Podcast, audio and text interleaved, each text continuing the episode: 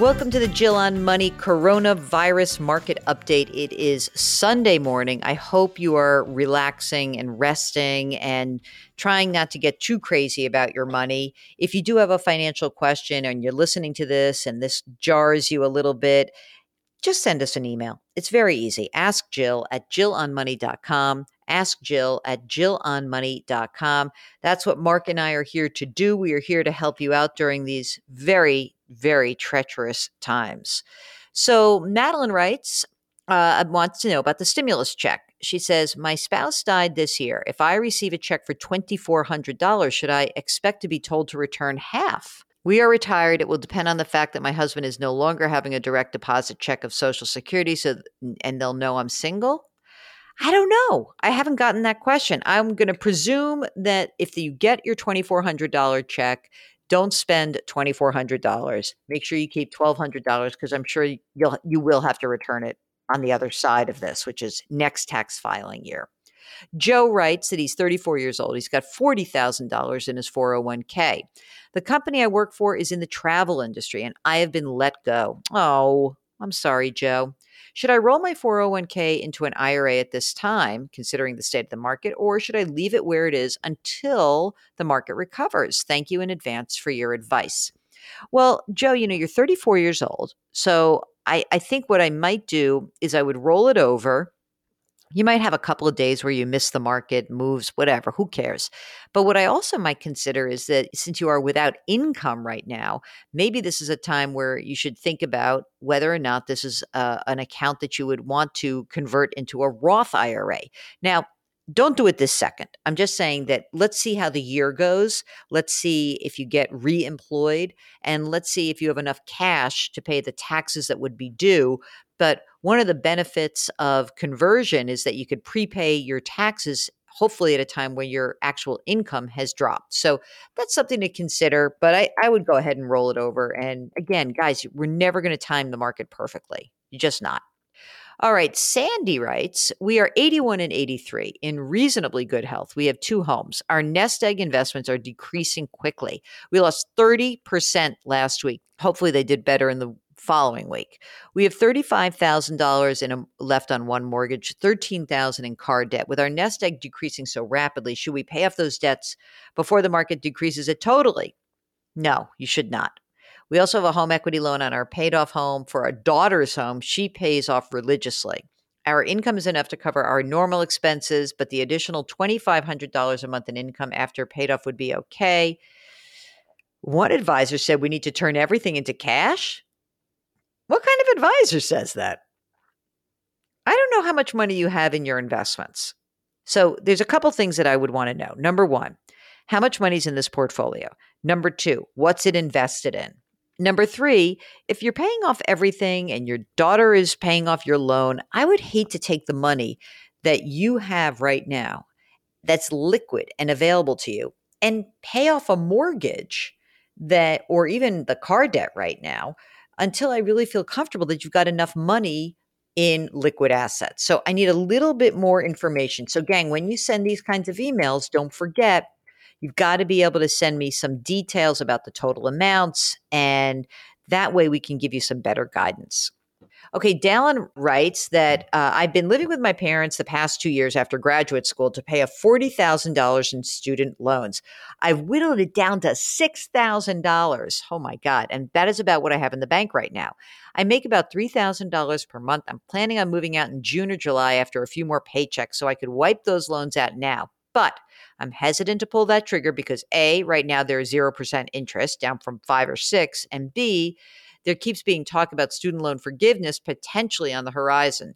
Should I hold off paying down my loans until they start accruing interest again to see what happens, or should I just grit my teeth and pay them off, letting go of childish loan forgiveness fantasies? Other than the 6000 in the bank, I have 13000 in a Roth IRA. You know, two things.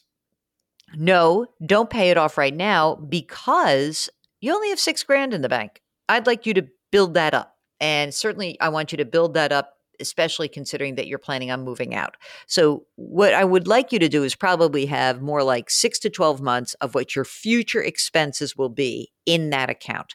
Presuming you get to that level, then just keep paying down the loans right now. They are at zero. Make your normal payment, it'll go towards principal. And let's see how things go. Right now, we don't want you to blow your liquidity, gang. We want you to keep your hands on your money. You don't know what this is going to mean for all of us this period of time. We really want to know how you are going to navigate this period if it lasts longer than we expect. Okay? Kathleen writes, Thank you, Jill and Mark, for all you're doing during this unprecedented time. Like so many others have expressed, please know that your calm and measured advice is greatly appreciated. I hope you consider continuing your daily messages when we move out of this pandemic. It gives us something to look forward to. We're talking about it, Kathleen. I'll tell you. Okay, there's a quick question about those checks. I will not qualify based on my income. My two adult children will not qualify. They're 22 and 25 because they were claimed as my dependents on my 2018 return. That's when they were both in school. However, based on the 2019 return, they will qualify. My tax preparer is feverishly working on getting returns completed, but I'm concerned it won't be filed in time and that they will reference the 2018 return instead. What's my deadline for getting that 2019 return filed so I have their new status reported? There's no actual deadline. I, they, no one has said anything from Treasury about that. They just said, well, you know, if you've filed your 2019, if you, you haven't filed 2019, we'll go back to 2018. I wonder if they're going to let you claim it after the fact. I don't know. I really feel like, can you just like kick your your accountant's butt and get this thing done? Do the best you can. Try to get that money. All right. That's it. It's Sunday. We're going easy on you. Big week coming up. Uh, not for you, but it, first of all, here's good news. The market's only open four days next week because Good Friday the markets close. Phew. Got Passover, got Easter. We got some time to consider your bigger issues in life. We want you to stay safe. We want you to practice social distancing. We want you to make sure you're taking care of yourselves and not freaking out about the things that probably don't need you to be freaking out about, right? So, we're here to help you. Mark and I are very concerned that people are doing lots of wacky things with their money. Just email us before you start thinking that. Think of us as like we're like your sponsors. Like before you take the drink, send us a note and then we can hopefully help you out. All right. And just know whatever decision you feel like you have to make in this moment, it probably can wait a day, maybe can wait two days. And we're here. So send us an email. It's askjill at jillonmoney.com ask Jill at jillonmoney.com.